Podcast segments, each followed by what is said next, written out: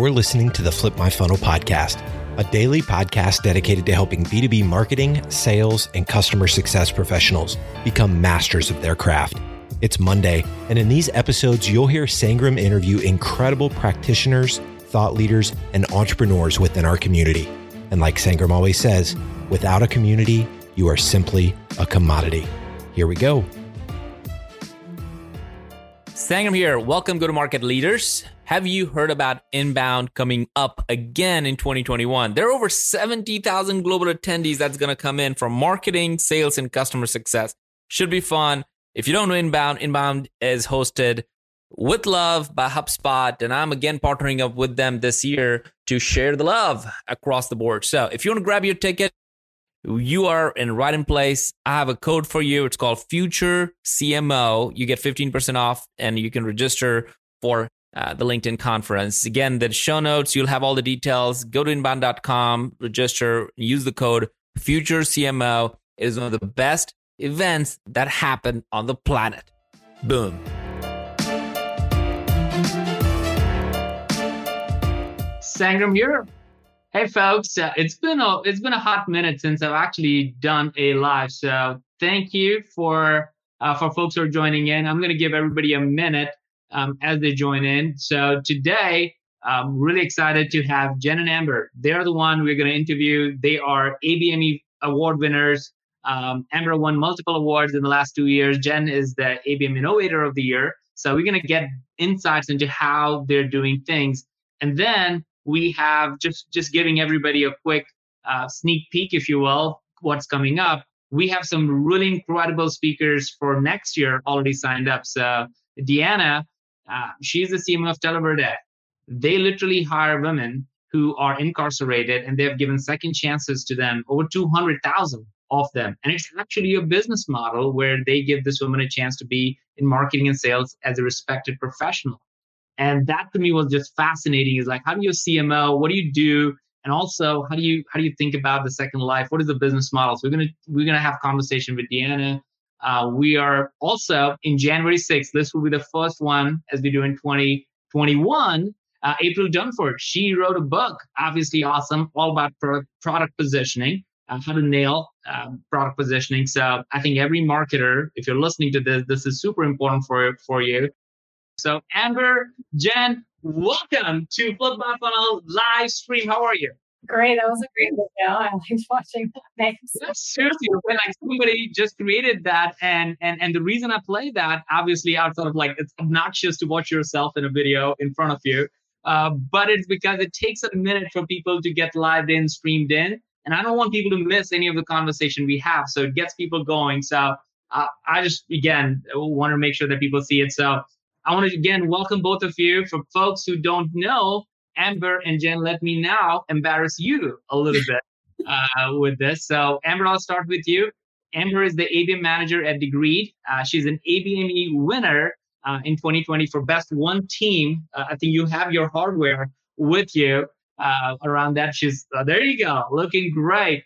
And, and she's also she you also won another award at Connect for the Best ABM Program uh, of the year award. Uh, you've done. I was just looking at your LinkedIn as well, Amber, and you being in the Peak community as you run a lot of different things. You have done. You have created significant pipe for your organization. And one of the questions I get all the time is that, is this real? Is this chill pipe being created? Are people just saying demand gen to ABM and just taking that number from there to here? So we're gonna dive into those specific metrics, and you can share some of those campaigns you're running. So thank you so much for joining. Um, and I also have Jen, Jen Leaver. She's a senior marketing manager uh, for demand generation global ABM for Bazaarvoice, and she won the Innovator of the Year award. So, Jen, again, super excited for both of you joining in and sharing your wisdom. Um, I'm super excited to dive into a few things. So, first of all, me, as you think about it, I'll start Amber and Jen. Just jump in as you want. Just share how you define ABM for the people who are like, you know what, I've been doing it for forever, or somebody's like, I have no idea what it means. So just share what how you define ABM to begin with. Um, so, I mean, the way that I define ABM really is just just looking at um, sorry, there's a little echo there. Uh, just looking at your accounts with a different lens, um, selecting your target accounts and focusing on the right accounts. I like to explain it to anyone and everyone that it's not this starkly different idea of marketing. It's not the starkly different idea of sales. It is simply uh, shining a flashlight in the dark um, when it comes to your accounts, focusing on the right accounts and utilizing data engagement and alignment within your sales team in order to show success. I love that. Yeah, I definitely agree with Amber there. I think I think one thing that I do try to drive home within my organization is that ABM is not separate from what the rest of the demand gen team is doing. It's an extension of the team. And like Amber mentioned, it is just looking at our target accounts in a much more fine tuned lens.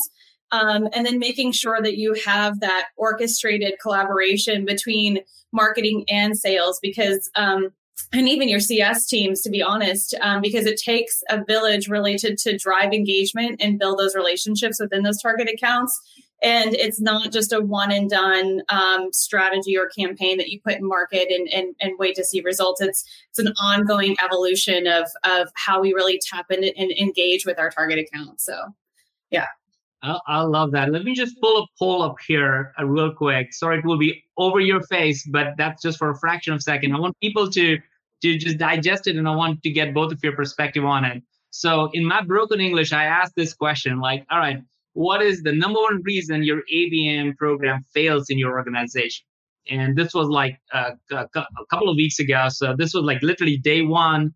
And there were 137. I think there were over 500 people who voted on that at, at the end of the second or third day. So, but the number, the percentages didn't change. Didn't change. So I just kept the same screenshot. Uh, and you can see here the marketing and sales not aligned as the number one reason why people are saying their ABM program fails. And I wanted to start there. And, and, and people in the community right now, I see a whole bunch of people commenting uh, and the thread is just moving. Just share if you agree or not. Just say amen or not. Like, just would love to hear that.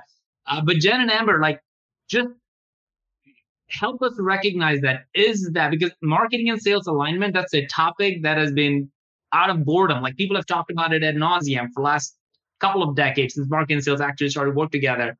But we're still saying that is the number one reason it fails. Do you agree or disagree? And give your thoughts on it. Uh, 100% agree. Um, and I also could, you know, just looking back at that that poll uh, is, you can almost argue that the lack of marketing and sales alignment is a reason for the rest of those failures as well. Where right scaling, um, starting too big, or leadership alignment. Because if you don't have marketing sales alignment, the rest of those things can have a trickle down effect and fail. Or if you start too big, you're saying, like, oh, we started too big, we took on too much too soon. But why? Was it because you weren't aligned with your marketing and sales team? Like, they all can be rooted back to that. Um, so, yeah, 100% believe that's the case and have, you know, experienced the struggle in several different organizations um, it's something that I am super passionate about um, more more so today than ever, just because that's where I believe I found the success was through solving that problem. And so I can definitely talk more on you know what I've done um, to improve you know the the marketing sales line and why I feel at my current organization we have done a very stellar job of of aligning the teams. Yeah, I, I second everything that Amber just mentioned. I think that having that that alignment between sales and marketing is essential.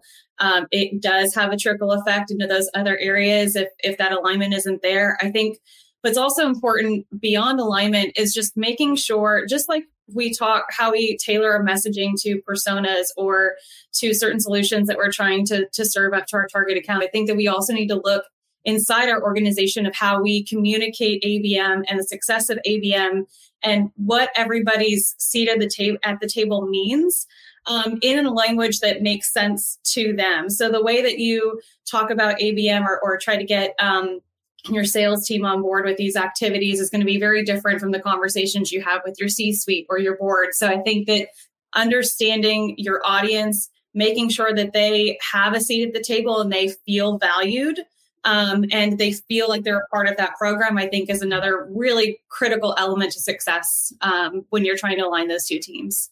All right, so give both of you just share a little bit about your company, the size of your company, the, the size of your team, and then I, I want to get more specifically on examples that you can share of how you're scaling an ABM program. There are a lot of questions I'm already seeing coming up from Mudassir, Sean, and Amin and William. And so, so drop in your questions. I'm, I'm keeping account of those and I'll drop those questions in.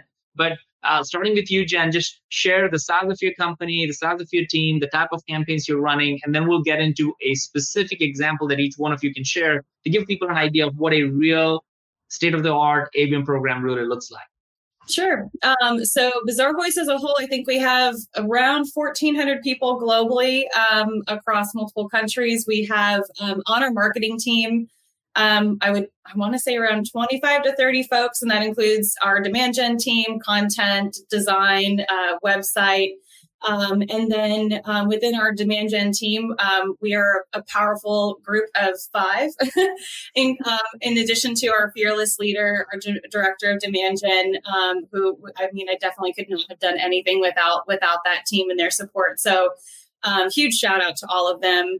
and in terms of the the programs that we're currently running, so we'll get into more of like the strategy and, and how we kind of built what ABM means at Bazaarvoice, but we we started with very much of a, a walk or crawl walk run approach um, and started with uh, more of like a one to many approach to just really show very high level what sort of results we can see when we do start to get more tailored and personalized with our outreach um, within our target accounts through marketing.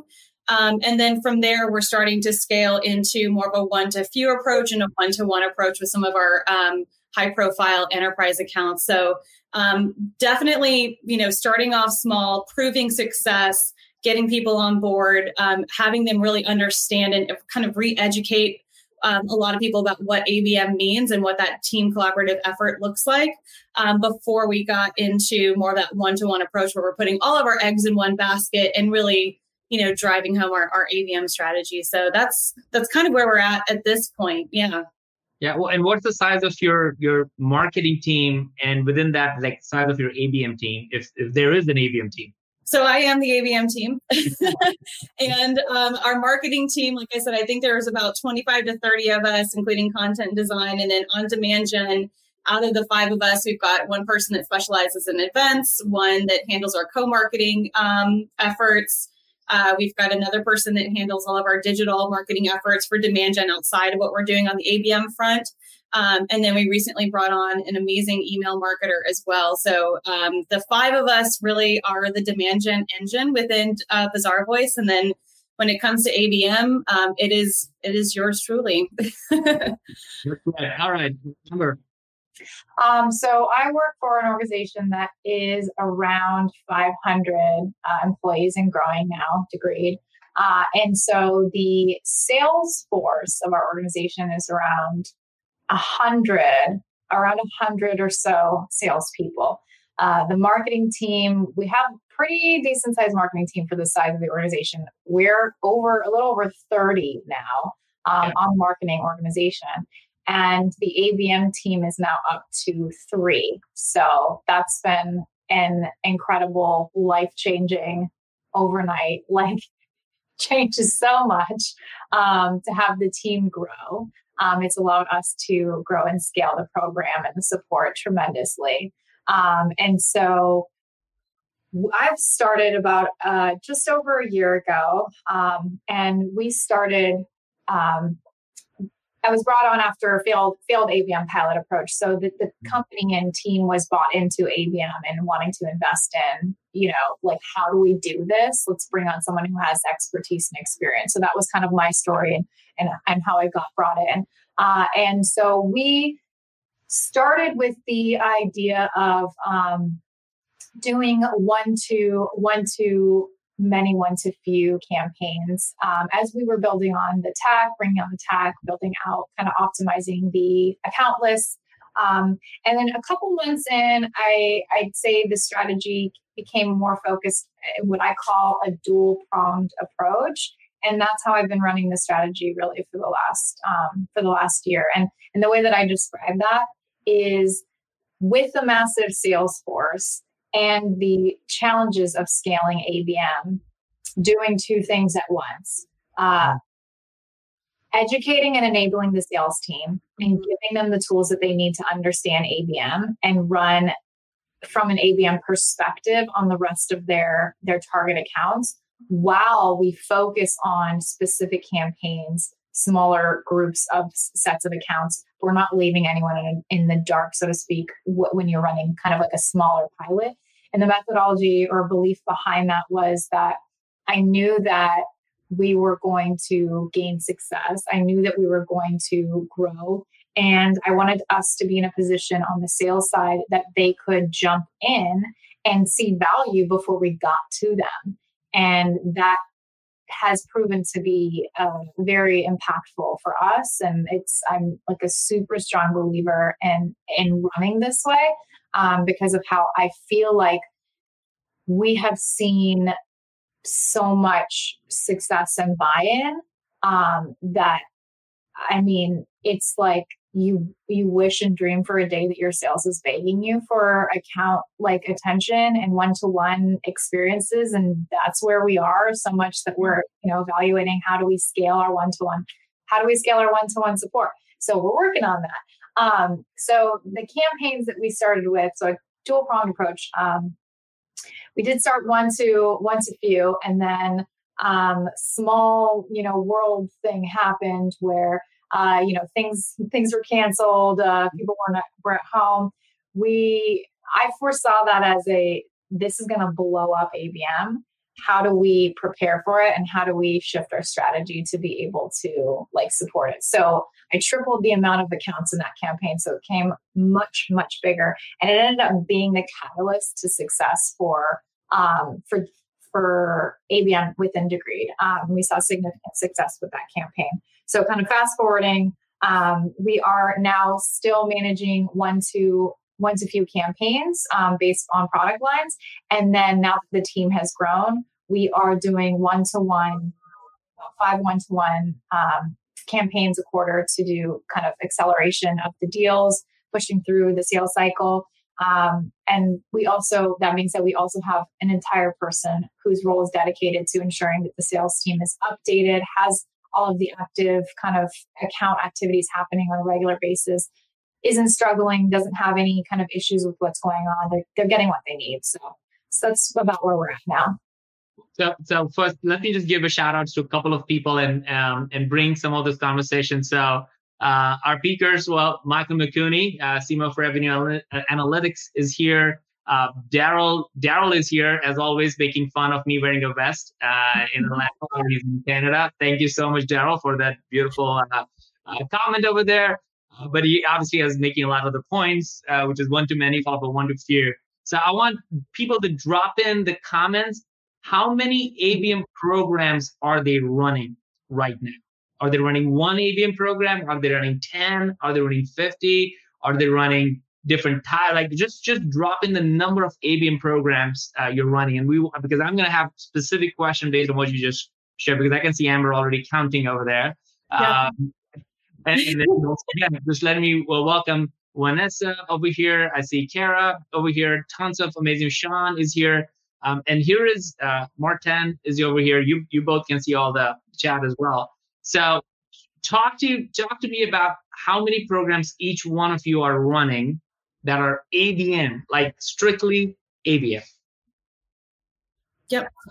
Um, I'm going to start, Amber. Sure. Um, uh, we've got, uh, I'd say we've got three. At one point, we were up to five. Um, one to few, uh, one to few campaigns. Some of them. A few. How many are in the few? Um, about 50 each is how we're doing that, um, based on how we can support the sales team. So that's how we kind of define um, our one to few is is what can we support in terms of making sure people are updated and engaged and managing kind of the sales support side we end up adding more accounts after the fact because sales comes and asks for more. And my agreement to them is if you manage, if you're committed, like, you know, then we'll add more. But the, the baseline is 50s. We end up allowing them to run run to more. Is it 50 for rep or is it 50 for because you have 100 people? 50 total. Yeah. Okay, 50 total. Okay, yeah. so five, five one to few campaigns. And then five one to one on top of that. Um, is what, so I'd say about 10 and things are ending and adding, but we've reached this uh, with my team of three um, that, that, that feels manageable. Gotcha. I see Brian Harris saying one, Daryl five, Sean one. Uh, so most of them are one, crawling into one. Mudassar is saying, uh, Charles saying one, uh, two, one in acquisition, one in expansion, uh, which is something that I see a lot more lately is people having literally two or three campaigns in acquisition and literally five campaigns in velocity pipeline, specifically on pipeline, and then now having more and more campaigns in expansion. So I'm seeing a, a trend moving in like fewer on demand gen because it's more specific, it's long term, and it's bigger deal size. But uh, but more and more on the known commodities, if you will, known companies in the pipeline that you know somebody's going to close either you or your competitor. So go all in on those. So I'm seeing more specific campaigns running in pipeline stuff. So, but Jen, what's your what's you how's you how are you organized?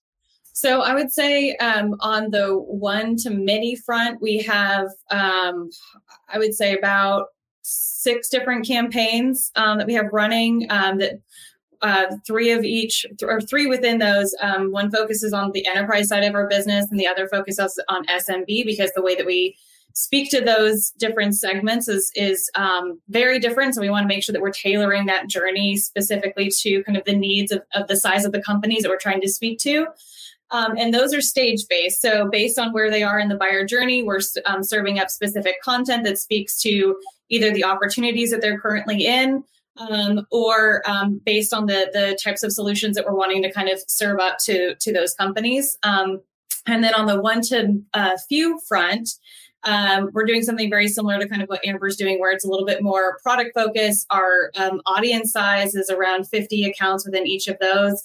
Um, so we've got one that's product focused, and then we have a retention play that we currently have going on. Um, and then um, periodically throughout the quarter, we also run um, very small opportunity acceleration campaigns uh, to help kind of push deals along um, that have been created within the quarter to get them to close um, by the end of the quarter. Um, and then in terms of our one to one approach, um, we're currently working on what that framework looks like and what our first initial strategy looks like for one of our um, large enterprise accounts. So that is still very much in the early planning stages um, in terms of a one-to-one approach at Bazaarvoice. Um, so we are we are getting there definitely. But like I mentioned earlier, we wanted to start small and then start to scale so we could prove the success, get people on board with it first. Um, and really try to, to to reframe the the story behind what ABM means um, within our organization. All right. So I'm about to start getting questions from the folks. I'm seeing Christina's questions, Mudassar questions, but I'm holding off for one more question that I want to ask that I saw in the polls uh, originally when I promoted this event. And people wanted to know a specific campaign, just walk them in like 60 seconds, a specific campaign that you ran that had great results for you. So you start with the results, like what kind of results you had in it, and then just share like to get those results here is the campaign we ran, what time frame it was, here are the tactics you used. Um, yeah, and then we can dive deeper in it uh, as questions come in. And everybody else, drop in your questions now because I'm literally going to pull your question right to two of the best ABMers that you can possibly find in the planet. Like they both are award winners. Uh, they have companies. It's not like they have hundred people reporting into them. Like in, as Jen said, she is all she is the ABM person. Amber has just scaled her team to three people on it. Uh, but they have big organizations and teams that they're supporting and they've changed the way these organizations are seeing success. So if you have questions this is the moment. Like just drop in your questions and i'm going to start pulling in. But uh, but amber let's start with you and just share in 60 seconds or so a, a campaign starting with the results and all the different tactics you had in it um, okay, so results of a recent campaign were uh, 4 million in pipeline created, um, we had 19 opportunities, 50 meetings, and we we booked meetings with about one third of the entire uh, kind of audience that we went after. Okay. which is crazy. But time will be kind of brought into that in a second. Um, so really quick, um, we went through we went through LinkedIn, we went through Terminus display ads, uh, emails, Sigstr banners, created Uberflip uh, landing page, all driving to there. So tactics to include. Um, and in addition, you know, sales outreach with with sales outreach templates. Um, but uh, you know, what we did was with this specific campaign was we created a choose your own adventure, um, and we allowed everybody to drive into a landing page that had three different, you know, several different uh, interests and solutions that they could self-select. And what we did from there was we utilized intent data and actions based on how they interacted with the the page uh, anywhere on our website and then we moved them through a campaign uh, phase where they would then go to a very specific page that uh, allowed uh, for them to see the content intent that they were engaging in, and then further down, uh, more of a one-to-one experience. So I'm wow. obsessed with the phased campaign approach, which everybody who's debating on one to few, one to many, one to one, what do you do? How do you do it? Where do you go? Um, you can start and you can move through. I mean, it's great. You can use the information, the engagement, and build towards a one to one by letting the accounts identify themselves along the way. And the sales rep engaging, grabbing more information. I mean, I'm a fan. Wow, that's and what was the timeline for that uh, for that campaign? So the t- the campaign ran for several months. Actually. Yep. Um, we were still getting meetings after the campaign was turned off after about six months. So the, the, the campaign probably ran for about four months total. And we still, up until we finally was like, okay, we're going to cut the measurement on this campaign because we just can't do this forever. Um, but we have you know, up until a couple weeks ago, um, so six months, you know, of of start to end, um, we ran ads and, and, outreach for about four months um, and uh, saw, still saw impact after six. I love that. And I'm, i want to get to Daryl's and Michael had specific questions. I want to get to that in a second. Jen, um, what was your results in a campaign that you were proud of that you want to share with the world? Yeah. Um, so one that we recently just did um, was a direct mail campaign. So one of the um, services that Bazaarvoice offers is for brands to um, leverage our sampling program um, and tap into the influencer network to generate ratings and reviews and user generated content they can feature on their websites. And so within that sampling program, they can create um, custom sampling boxes that they can send to like a target audience of influencers to generate that user generated content. And so what we wanted to do is give them kind of a glimpse of what their customers experience when they receive a custom box box from their brand so um, we sent out um, around 300 VoxBoxes um, to um, target brands that we had identified with our sales team. Um, there was a coordinated um, sales follow up effort and outreach effort that that ran alongside that campaign.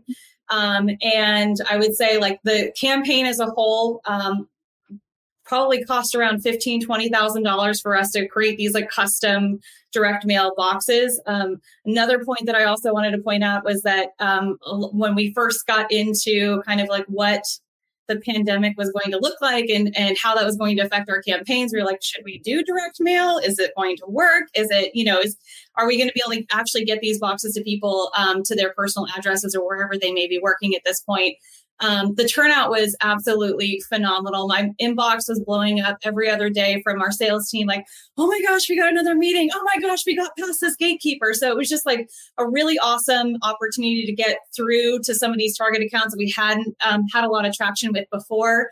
Um, as of, I think last week, we had um, nine open opportunities and around $720,000 in pipe. So um, when you look at the cost of the campaign and, and, and the results that it brought in, I mean, it, it more than paid for itself and it created opportunities that we had since had challenges with, um, you know, previously before running that. So um, yeah, awesome experience. Direct mail is not dead in a pandemic, and um, yeah, I we're we're actually launching another one in um, early January because we had so much success. So. Uh, that's that is fantastic, and I think uh, Amy just put in there like both Jen and Amber run uh, in the B community. They run a circle, which is literally every other week. You guys, you both do jam sessions to help people think through ABM programs. So if anybody's interested, just click on that Uh, let me just bring in Rosa's question. Rosa, he's the CMO of Dow Jones. So really interesting. And he's literally saying, well, what is your marketing and sales stack? And this is some this is an important point in general. This is not a marketing only stack or a program. ABM is not a marketing program. So I love the fact that he's literally said marketing and sales stack because I have not seen a single company be successful without having that combination work together. So give it away. Who who who are you using for your direct mail? You're using for all these things. So Jen, you just kicked off like all that stuff. Why don't you just share your tech stack? Yeah. So um, in a nutshell, what I typically use on the ABM side is uh, Terminus first and foremost to run all of our um, display and targeted LinkedIn advertising. Um, we also use uh, Drift. Uh, we use Path Factory for content experiences, um, Marketo. Um, and then on the direct mail side, we work with a local vendor here um, called Boundless. Um, so it's not an automated system like a Sendoso or a Reachdesk, um, but you know we've, we've managed to make it work. Um, and then we've also used um, like e-gifting services through a provider called Ribbon. and then on the sales side, obviously we leverage Salesforce. our sales team also uses SalesLoft, LinkedIn Navigator um, and ZoomInfo, I think, are, are kind of what the sales team typically typically use on an on an ongoing basis.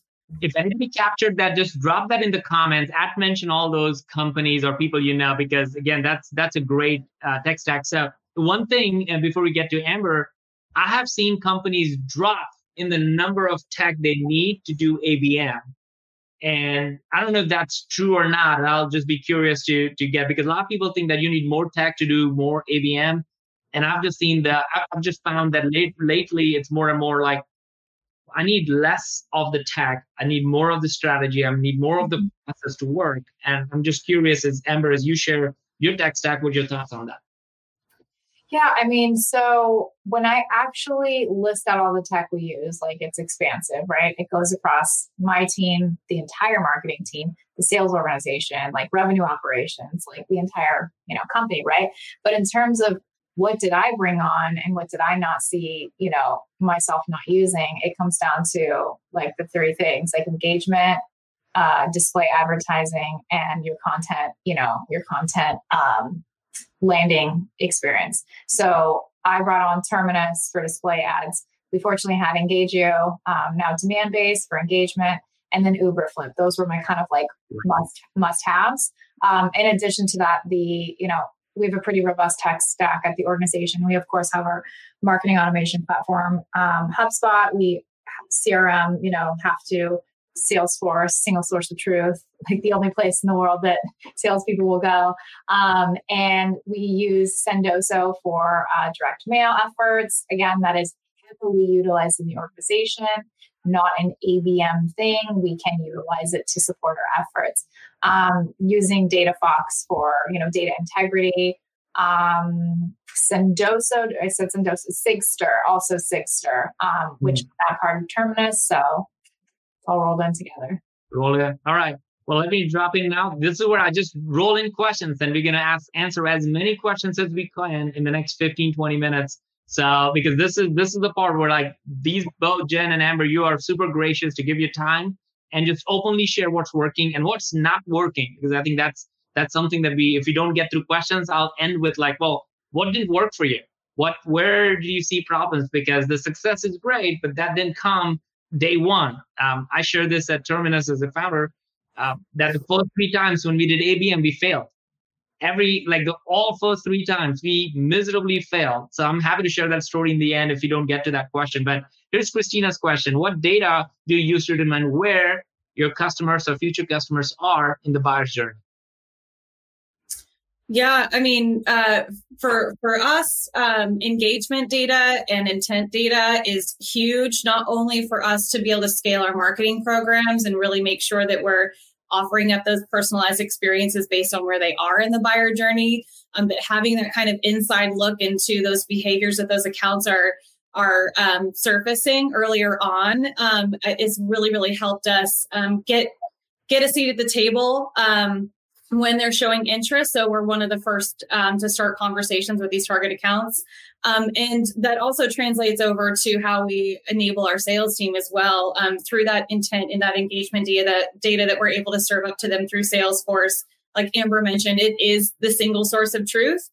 Um, and we, um, since providing that that kind of like intel that they can use in their back pocket, um, I mean, the sales team is eating it up. Um, and they, you know, if I send out the weekly intent report and somebody's not included on it, I immediately get a Slack message. Hey, uh, can we forward it along to this person? They really, really need it. So um, I think just having that kind of inside look has been um, gold, not only from a marketing standpoint and an ABM standpoint, um, but being able to leverage that intent and engagement data to enable our sales team has been huge.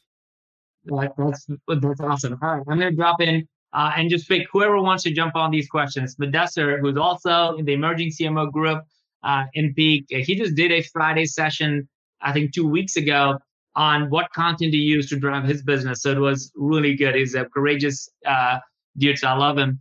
Uh, he said, Where do you find your ABM strategies more effective, acquisition or pipeline velocity?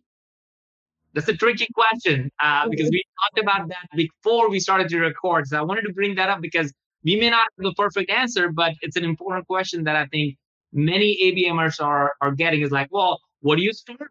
It's it, that's another way to to ask maybe the same question is like, do I start with my acquisition programs where I don't know if they're going to buy immediately or six months from now? I don't have all the data. I don't know if they're in the market, or do I start with pipeline velocity? But but curious to get either of your thoughts.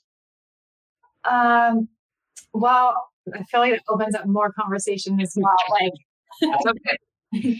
um, because I also I'm also focusing on both at the same time with the different campaigns. So the one to few are um, creating uh, acquisition, you know, creating pipeline early, net new, and then the one to ones are focused on that pipeline velocity and pushing them over. Um, so that's how I'm utilizing campaigns to support those. And, um, you know, we more or less, you know, more recently started our heavy efforts on, on one to one. So I, I would have to say that so far where I've seen more success has been um, in acquisition, but I fully anticipate in the next quarter, two quarters, to perhaps have a change in perspective um, because of you know seeing deals closed. Gotcha. Yeah, I, I think I, I would just add to that is that if I were to say when I share with people strategies on where they're saying, I'm going to start with ABM, where do I start? I've always told them to start with pipeline. And the reason I say that uh, every day is because if you if you know that those accounts are in the market to buy from you or your competitors, you should be all over it. That's the easiest way to get your sales team buy-in. And both of you talk about how important that is. We know that's the number one reason why ABM program doesn't work. It's not yeah. because your campaign good. It's it's that you didn't you didn't get the buy-in from them. Well, and to add on to that, like where to start too, like starting with net new, that's where you're going to get the sales buy-in and attention mm-hmm. to, because until they are believers in ABM, they're going to say, "Oh no, no, I already have that opportunity. No, no, no, I, I'm already working that. Like I need you to help me get this one, this this big whale." Um, so in terms of starting points too, going back to that you know necessary sales and marketing um, alignment the pipeline creation net new is generally a better place to start for that reason as well I love that. Okay, yep. this Vanessa, she's saying that well, she uh, she supports her enterprise business running uh, ABM. So Jen, maybe this is more like in your you're you're the sole runner. It starts and ends with with you. Um, so she'd love to gain more understanding. How do you do it? How do you pilot it? Uh, it's daunting and, and looking for advice on any playbook that you might have. Yeah, no, that, that's a great question and a very similar situation to what I experienced when I first came on board at, at Bazaarvoice. They had done ABM in the past, but it was very ad hoc. They didn't have um, really even outside of Marketo, the, the technology to really um, scale ABM and um, automate it a little bit more. So it was a very manual process. Um, and it, like I mentioned, it was very ad hoc. So it was like, oh, we've got a new product. Let's do ABM for these 20 accounts. Um, and so the sales team had a really kind of bad taste initially about what ABM actually was. So when I came on board, um, we brought on Terminus and I leveraged the information and the insights that Terminus gave me through the intent data and engagement data um, and ran a small pilot program with our sales team. So we picked about six people from our enterprise team, six people from our SMB team, and it, com- it comprised of our AEs, ADs, SDRs, and a few um, CS reps. So we had a really awesome mix of folks from from various different roles and um, we ran the program for about eight to 12 weeks, um, serving up intent data. They got early exclusive access to those views that you have in Salesforce. They got exclusive access to those weekly sales alert emails, um, that intent report that I would pull for them each week. Um, and we worked together to really kind of work out the kinks, um, understand what the best way was to serve up that information and that data um, and then figure out like what for, for each role specifically what sort of playbook should we have in place to really speak to what their day-to-day looks like and how to bake in intent and engagement data into kind of their their daily cadence and so um, so from that we've uh, we've started to focus primarily on enabling this um, the SDR team with playbooks because um, they are the ones that are on the front lines, and then continue, continuing to find ways to engage with our AEs and ADs um, in terms of you know how they can leverage the intent data to find new opportunities, understand if accounts are at risk for churn. Um, and then for, from a marketing perspective, how we start to scale our ABM programs and really kind of further qualify our target accounts by layering in intent and engagement data to make sure that we're not only targeting the, the accounts that mean the most from a sales lens, but also those earlier buying signals and those earlier hand raises to make sure that we're putting the biggest bang for our buck out there to get in front of those folks. So I, I think the last point is super important. I hope people don't miss it and, and hope people just follow Jen and Amber. They both are on LinkedIn, um, obviously, and, and they put share a ton of great content. So something for people to do, not miss out. But this lends to this question that Michael asked a few minutes ago. So I went back to scroll back because this is important. What are some telltale signs that you're doing, or whatever you're doing isn't working and needs to be adjusted? This is the part I think a lot of people are like, I just don't know how to measure ABM. Am I doing, is, is it the same as demand gen? Or are there different metrics? Or w- what's the line in between all of these things? I think it's a really relevant question. Probably most people struggle with this more, and it's very eloquently put by, by Michael. So, love to get your thoughts. Like, how, how do you know it's working or it's not working? Uh, in terms of like answering two directions, uh, not working internally is lack of any engagement from your sales reps, like lack of any mm-hmm. effort, any responses, any buy-in, and and for that, the the you know the solution is you know to focus on the people that are engaged um, the salespeople that are engaged and and literally just focus on them because they will sell the story for you and you know if you don't have any of that then you know working on a sales enablement plan to educate them because the education is what allows for the buy-in um, and that could be like an entire separate conversation on like how to set up a sales enablement plan for your ABM. I could talk about that for days. But um, on the success and metrics side, um, I mean, where are we looking for uh, to determine success? I mean, the first the first signal is going to be your engagement, like without question. Where are they? And you know, are you looking at all ABM accounts? Are you looking at just a campaign? But looking at that engagement uh, funnel uh, where were they when you started your ABM program? Where were they in the funnel? And most most of the programs that I've started, um, you have a significant amount that are aware, and then you know a significant amount that are unaware, and then you know kind of the lesser, um, smaller sections on the bottom.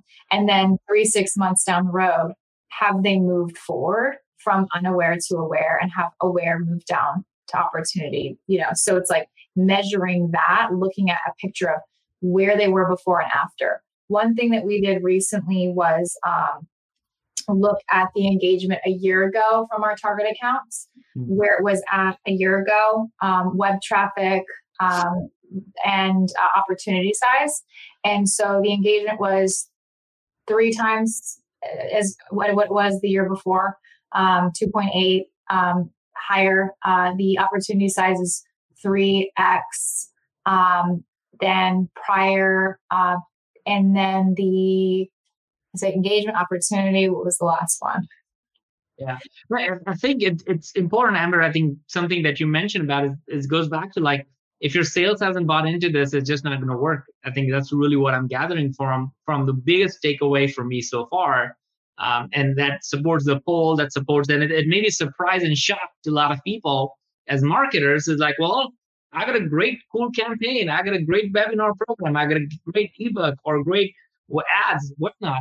Uh, but if your sales, the engagement on the sales team is not there, then it's just not going to move the needle. So I, I'm glad I'm glad you shared that. This drives into this question that Peter just asked, which is what measurements are you using to evaluate your ABM success? So so when you report, like they say, here, here's another way that I think about it is in my back marketing automation days, I never reported anything to the CMO or when I was a CMO to the CEO and the board around number of open rates or click-through rates. That was never the case, right?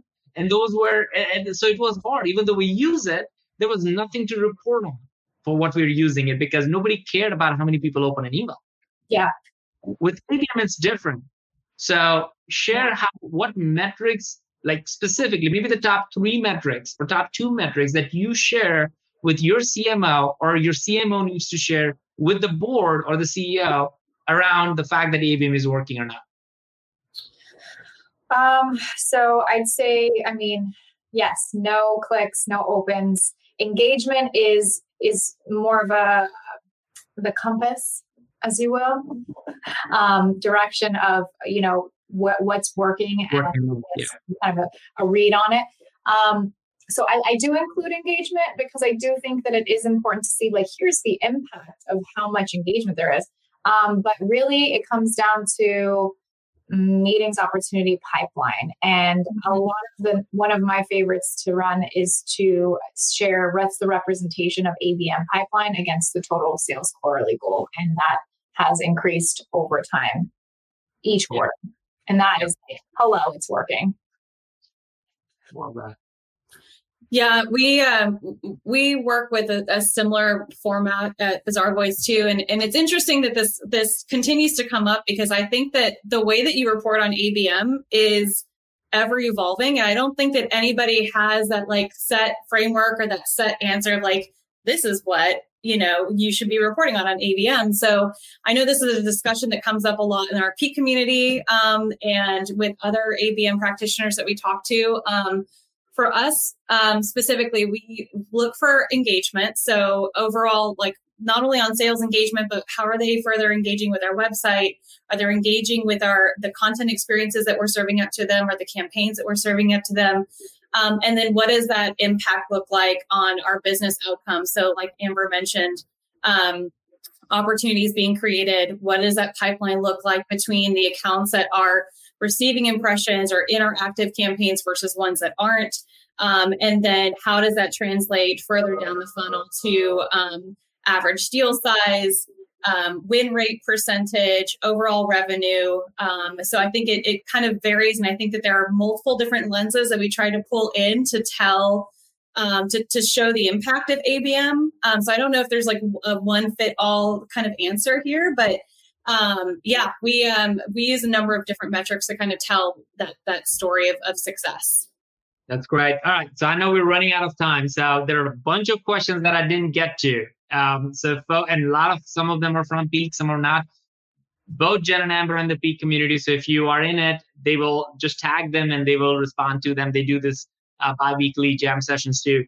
There are two takeaways from me, and then I want both of you to end with what can people do to set their 2021 ABM campaign in motion? What can what is a one piece of advice or something that you can do? Because right now everybody's doing that. Right now everybody's setting it up. I'm sure you both are trying to think through for what you want to do in Q1 or not. So just share one piece of advice that you can share. So here are my two takeaways as you think about it.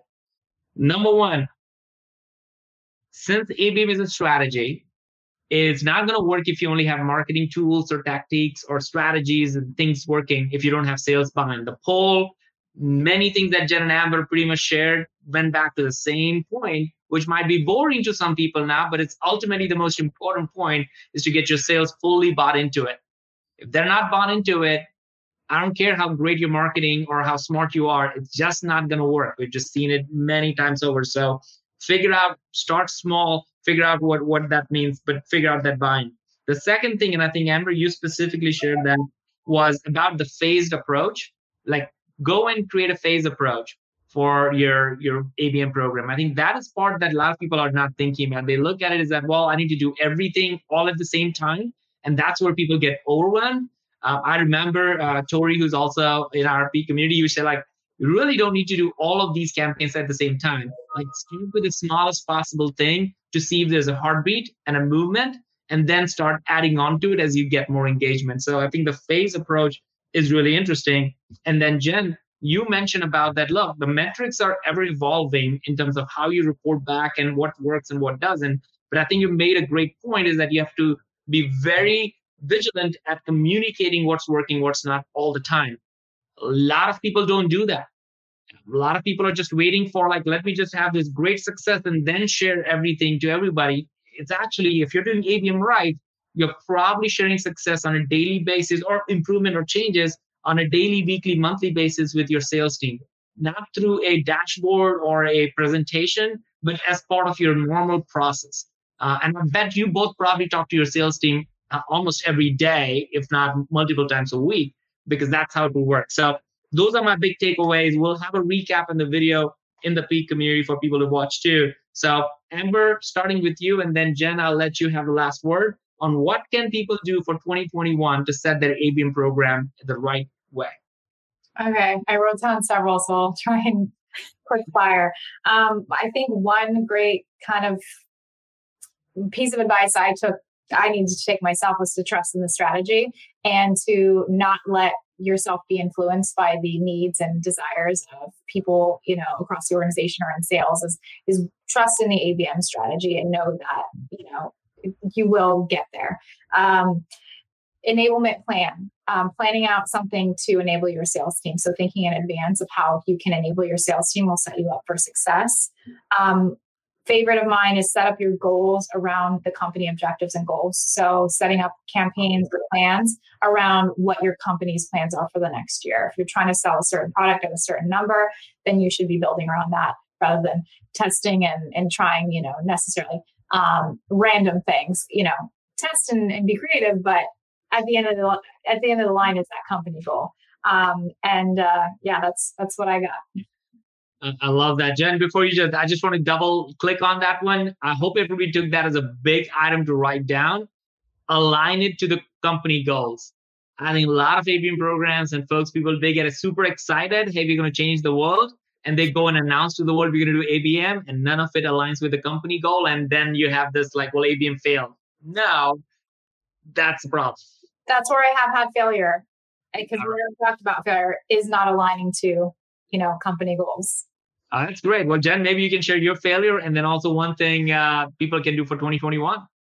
Yeah, I think um, I would second that to Amber. If you're not, like I mentioned earlier, um, if you're not speaking to the various audiences that you're you're trying to report up to and kind of their love language or the the, the metrics that they want to see or how it's really going to impact their lives at the end of the day, um, your your program and your strategy and whatever results you do have to share are going to kind of fall on deaf ears, right? So um, I think understanding your audience, understanding how to communicate the success across the board, and then um, I think in terms of setting yourself up for success in 2021, um, you're just starting out.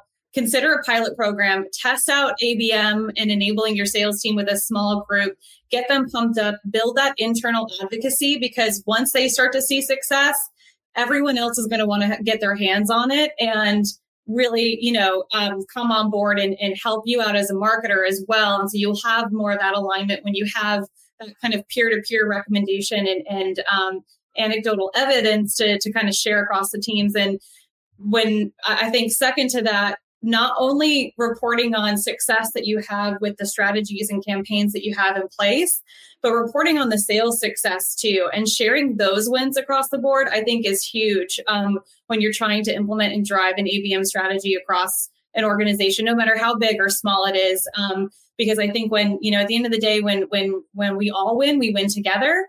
Um, and ABM is about bringing in that, that team collaborative dynamic um, to the table. So um, making sure that you're again letting sales celebrate those wins they get with the ABM programs that you have in place and sharing that across the organization.